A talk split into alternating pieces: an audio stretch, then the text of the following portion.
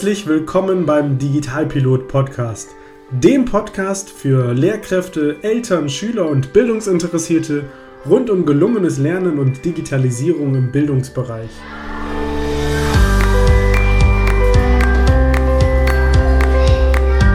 Was ist eigentlich Digitalisierung im Bildungsbereich? Brauchen wir sowas? Verändert sich Lernen durch Digitalisierung? Und wie genau läuft das eigentlich mit den Tablets in der Schule?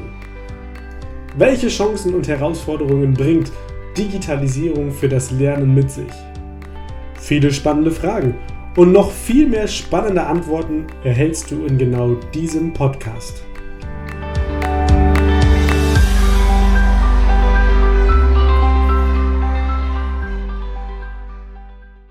Heute möchte ich dir wieder eins meiner absoluten Lieblingstools vorstellen.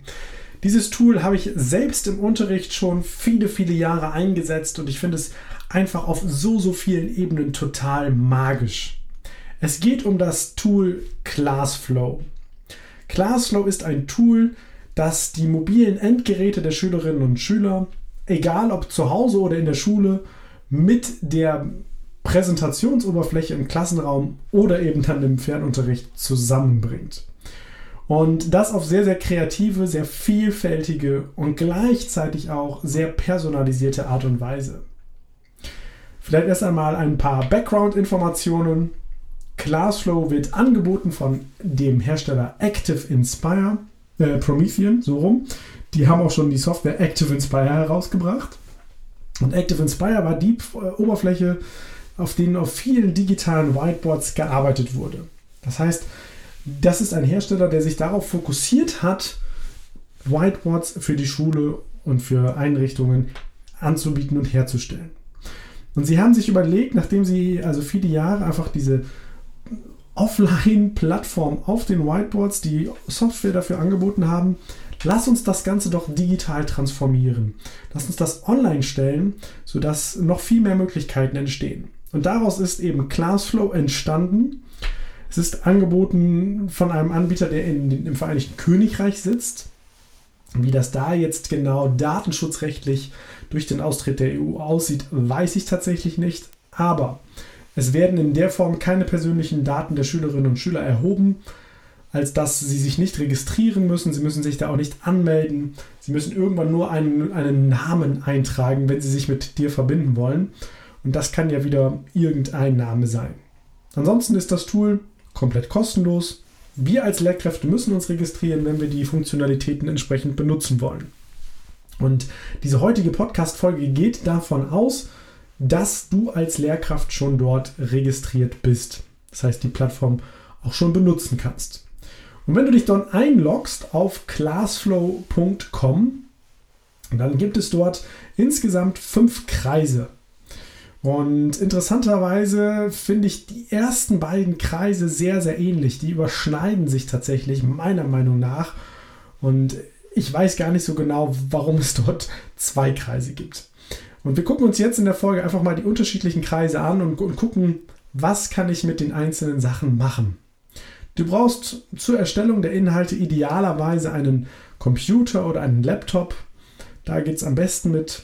Ähm, und deine Schülerinnen und Schüler brauchen ein Endgerät, um sich verbinden zu können. Das ist tatsächlich schon alles.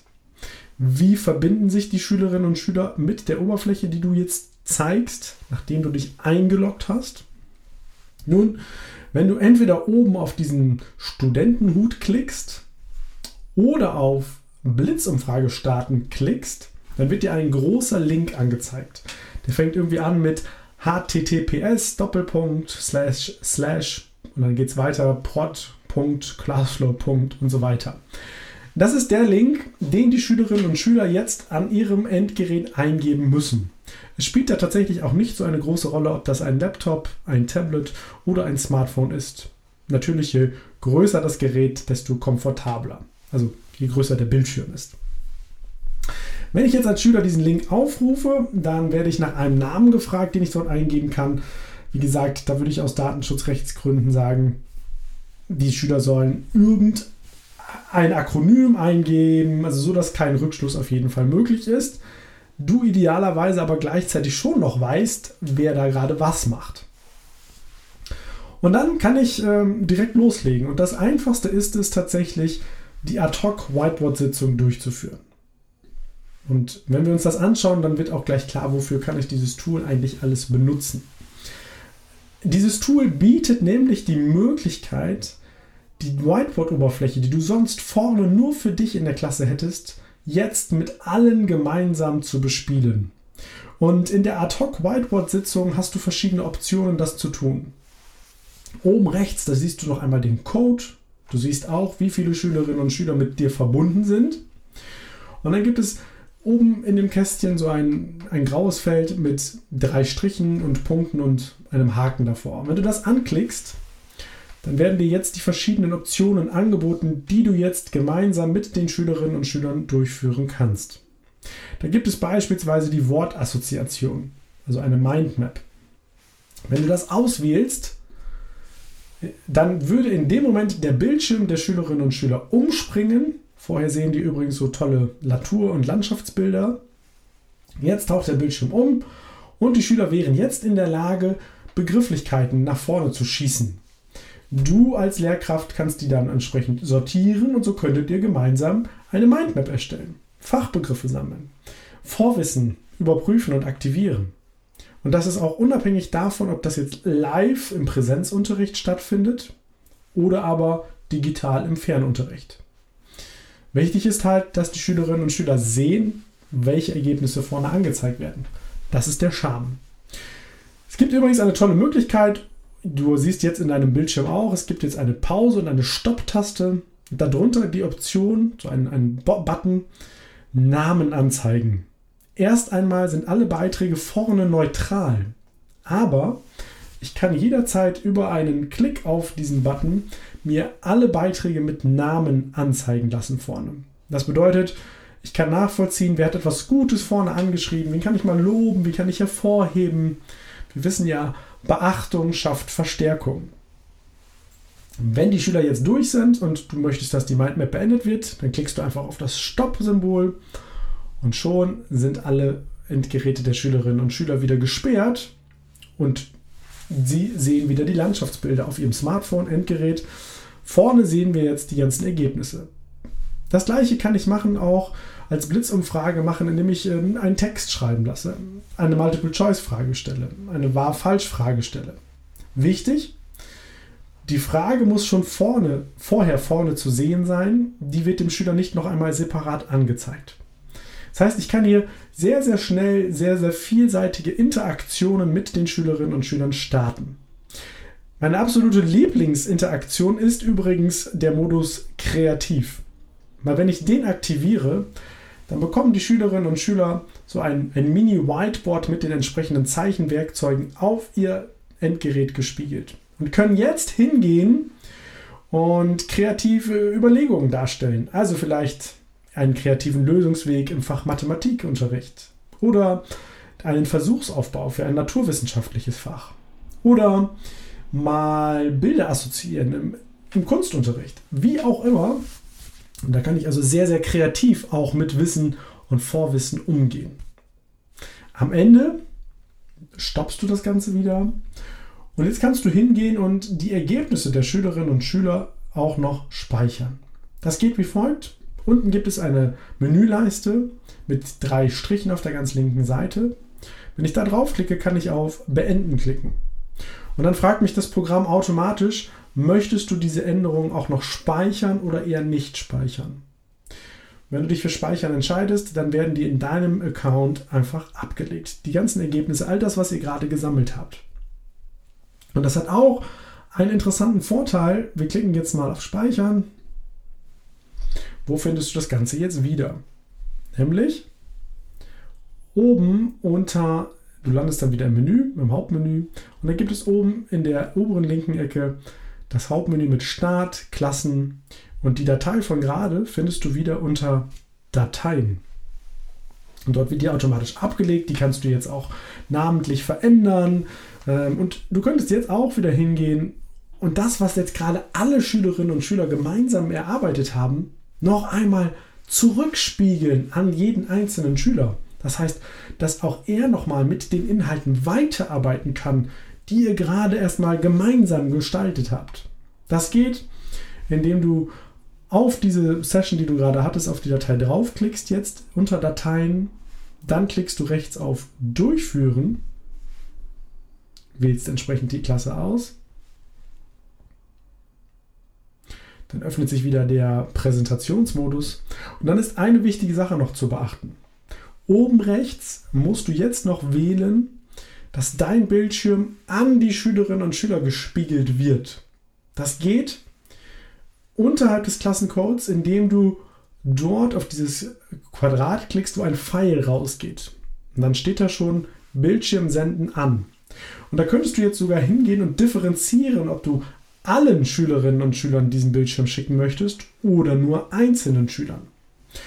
Wenn du den Bildschirm schickst, dann hat erstmal jeder die gleiche Ansicht wie du und dann kannst du wieder einen Bearbeitungsmodus freigeben. Also rechts wieder über die Striche und die Punkte sagen, sollen die Schüler kreativ arbeiten, soll es dazu noch mal eine Multiple-Choice-Frage geben und so weiter.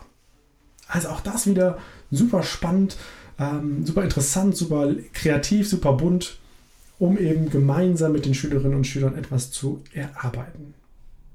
Gehen wir jetzt mal komplett raus aus dieser Lektion dann landen wir wieder im Hauptmenü unter Start.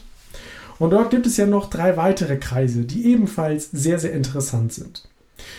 Fangen wir mal mit dem ganz rechten Kreis an. Test oder Übung erstellen. Wenn du dort draufklickst, dann kannst du Schritt für Schritt tatsächlich einzelne Überprüfungsfragen anlegen, die du dann auch mit den Schülerinnen und Schülern live durchführst. Und du hast dort die Auswahl zwischen Multiple-Choice-Fragen, einfachen Fragen, ähm, Kreativantworten auch wieder, ähm, Bildbeschriftungsaufgaben, Sortierungsaufgaben. Da kannst du die ganzen Parameter genau Schritt für Schritt einstellen. Du kannst bei der ersten, zweiten, dritten, vierten Frage einstellen, wie viele Punkte gibt es für die einzelne Frage, was sind die richtigen Antworten, was sind die falschen Antworten. Du kannst ein Feedback eintragen, was der Schüler bekommen soll. Und so also einen, einen sehr interaktiven Test, eine sehr interaktive Übung gestalten. Und auch hier funktioniert das Verteilen wieder genau gleich. Ich habe oben rechts dann die Möglichkeit, entweder mir eine Vorschau anzugucken, wie sieht das Ganze für den Schüler aus, oder direkt auf Durchführen zu klicken, indem dann der Test direkt durchgeführt wird. Und auch hier ist dann wieder wichtig, ähm, dass mit den Schülern eine Verbindung hergestellt wird. Die bekommen den Test angezeigt und dann können die Schülerinnen und Schüler den Test machen. Und nachher kannst du dir an der Stelle dann sogar die Ergebnisse der Schülerinnen und Schüler anschauen. Das gleiche geht tatsächlich auch, nicht nur mit Tests und Übungen, sondern im Hauptmenü zurückgekehrt, auch mit dem vorletzten Kreis Aktivität erstellen. Mit Aktivität erstellen kannst du so ähnlich wie beispielsweise bei Learning Apps interaktive Aufgaben konzipieren. Die gehen über Zuordnungsaufgaben, Memories, ähm, Karteikarten, Zeitleisten, Mengendiagramme und so weiter. All das kannst du dort auch voreinstellen, gestalten für die Schülerinnen und Schüler und auch dann wieder ausspielen, indem du es eben deinen Schülerinnen und Schülern an die Geräte spiegelst. Anmerkung an der Stelle von mir. Ich finde, das sind super interessante und super ähm, ja, kreativ anmaßende Tools, diese beiden letzten Kreise. Ich glaube aber trotzdem, dass da in so Plattformen wie beispielsweise Learning Apps schon eine ganze Menge Potenzial da ist, dass ich das über diese Plattform Classflow gar nicht realisieren muss. Meiner Meinung nach liegt die, liegt die Stärke von Classflow ganz klar in diesen Ad-Hoc-Sitzungen vom Anfang und in dem mittleren Kreis. In dem mittleren Kreis geht es nämlich darum, Inhalte zu erstellen. Und Inhalte erstellen meint, das, was ich sonst vorne an der Tafel, am Whiteboard, auf dem, auf dem Beamer habe als interaktive Oberfläche, dass ich das ausspiele an die einzelnen Geräte der Schülerinnen und Schüler. Mal ein ganz einfaches Beispiel dazu. Ich im Englischunterricht führe irgendwann die Tiernamen nochmal ein und wiederhole diese. Dann kann man sich die Übung so vorstellen, es gibt vorne auf der Whiteboard-Fläche, ähm, sagen wir mal von zehn Tieren so Bilder, die werden dort dargestellt Und rechts oder links an der Seite gibt es jetzt die entsprechenden englischen Vokabeln. Also Cat, Mouse, Snake, Bird und so weiter. Im normalen Kontext würde ich jetzt hingehen und sagen, im Live-Unterricht, okay, ihr dürft jetzt der Reihe nach mal nach vorne kommen, nehmt euch gegenseitig bitte dran. Du kommst nach vorne, ziehst bitte den, die richtige Vokabel an das richtige Bild und machst bitte einen ganzen Satz. This is a bird. Das bedeutet bei zehn Vokabeln, dass maximal zehn Schülerinnen und Schüler nach vorne kommen können. Was machen die anderen in der Zwischenzeit? Natürlich können die zugucken, natürlich ist auch ein bisschen Gehirnaktivität vorhanden, aber, das wissen wir auch alle, wenn ich selber Dinge mache, dann, dann verankern die sich ganz anders bei uns im Bewusstsein und im Gehirn. Und von daher, mein, mein Tipp an der Stelle und die Stärke von Classflow ist es, dass diese Übung mit den zehn Vokabeln jetzt einfach mal auszuspielen an alle Schülerinnen und Schüler. Dann können nämlich alle in ihrem Tempo die Vokabeln zuordnen. Dann kann ich mir alle Ergebnisse vorne anspiegeln lassen. Ich kann nachvollziehen, wer hat was wie gemacht. Ich kann nochmal auf Punkte eingehen. Und es herrscht eine ganz andere Arbeit, Arbeitsatmosphäre. Ich kann dann kollaborativ gemeinsam die Schüler arbeiten lassen. Sie können gemeinsam an Inhalten arbeiten. Sie können lernen, sich auch zu kommunizieren. Wie geht das Ganze jetzt?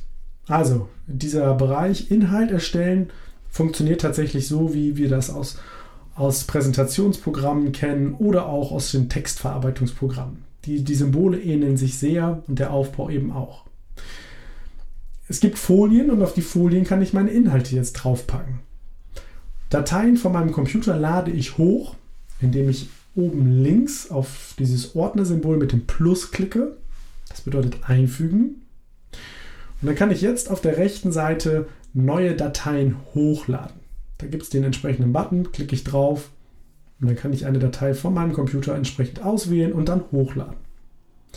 Wenn die Datei hochgeladen ist, muss ich sie noch markieren und dann oben rechts auf Einfügen klicken. Und wenn ich das mache, dann taucht dieses Bild, dieser Text taucht jetzt hier in, dem, in der Oberfläche von Classflow auf. Das heißt, wenn ich jetzt diese Vokabelübung machen wollen würde, bräuchte ich jetzt zehn Einzelbilder von Tieren, die ich jetzt hochlade und hier einfüge. Und zusätzlich brauche ich dann Textelemente mit den einzelnen Vokabeln, die ich dadurch einfüge, indem ich in der Menüleiste oben auf T klicke für Text und dann kann ich die einzelnen Textbausteine rechts einfügen. Und so kann ich jetzt meine Whiteboard-Oberfläche gestalten. Und wenn ich fertig bin, dann klicke ich wieder oben auf Vorschau, um mir anzugucken, wie sieht das für die Schülerinnen und Schüler aus. Oder auf Durchführen, um das Ganze durchzuführen. Bevor wir das machen, noch ein kleiner Tipp. Die einzelnen Elemente auf der Folie kann man gruppieren. Das heißt, nach vorne oder nach hinten bringen. Und das ist dann immer wichtig, wenn, wenn beispielsweise Text über Bildern liegen soll am Ende, also wenn die Schüler das übereinander legen dürfen. Dann ist es wichtig, einmal auf das, auf das Bild oder auf den Text drauf zu klicken. Dann erscheint so ein Zahnrad daran. Dann klicke ich auf das Zahnrad und dann kann ich auf Neu ordnen klicken. Das ist einer der Menüpunkte. Und dann kann ich sagen, das soll eine Ebene nach hinten oder nach vorne gelegt werden. Weil sonst kann es nachher sein, dass das Bild vorne liegt und der Text dann immer dahinter verschwindet. Ist jetzt alles geklärt, alles fertig eingestellt, klicke ich wieder auf Durchführen. Und in diesem Beispiel jetzt mit der Aufgabe mit den Vokabeln muss ich erstens wieder den Bildschirm an meine Schülerinnen und Schüler spiegeln. Das mache ich, indem ich wieder auf dieses Kästchen mit dem Pfeil klicke. Dann sende ich es an alle Schüler. Und zusätzlich muss ich jetzt über dieses graue Kästchen daneben mit den Strichen und den Punkten noch den Kreativmodus anmachen, sodass die Schüler auch wirklich die einzelnen Textelemente an die richtige Stelle ziehen können. Und dann können die Schüler ihre fertigen Ergebnisse nach vorne spielen und ich kann mir dann angucken, entweder anonymisiert oder personalisiert über den Reiter Namen anzeigen, was alles vorne passiert ist. Und das kann ich ja nicht nur machen für, den Fach, für das Fach Englisch mit den Vokabeln, das kann ich auch im Fach Erdkunde machen, indem ich auf einer Karte bestimmte Orte lokalisieren lasse. Das kann ich in Deutsch machen, indem ich einen Lückentext anbiete mit, mit entsprechenden Wörtern oder auch ohne Wörter. Ich kann das äh, im Mathematikunterricht mit Matheaufgaben machen. Also in jedem Fach ist das auf jeden Fall möglich. Und die Schüleraktivität ist eine ganz andere. Es werden alle eingebunden. Ich kann über die Ergebnisse der Schülerinnen und Schüler sprechen. Ich kann auch an der Stelle nochmal Medienkompetenz checken. Sind meine Schülerinnen und Schüler in der Lage, ein Gerät auch so zu bedienen, dass es sinnführend und ähm, zielgerichtet ist? Und ich glaube, das ist die, die große Stärke von Classflow. Alles das, was du machst, wird immer automatisch gespeichert in deinen Dateien. Das kannst du dort jederzeit nochmal aufrufen. Und es gibt sogar einen Marktplatz, sodass man auch noch nach anderen Inhalten über Stichwörter suchen kann, die vielleicht von anderen schon erstellt wurden. Alles in allem ein, ein super umfangreiches Tool, das auf jeden Fall ein wenig Einarbeitungszeit benötigt, die sich aber absolut lohnt und zu ganz, ganz tollen Ergebnissen führt probier dich einfach mal aus. Guck mal, wie dir, wie dir diese Oberfläche gefällt. Und dann hören wir uns gerne wieder in der nächsten Woche zur nächsten Podcast-Folge. Bis dahin, eine wunderbare Zeit.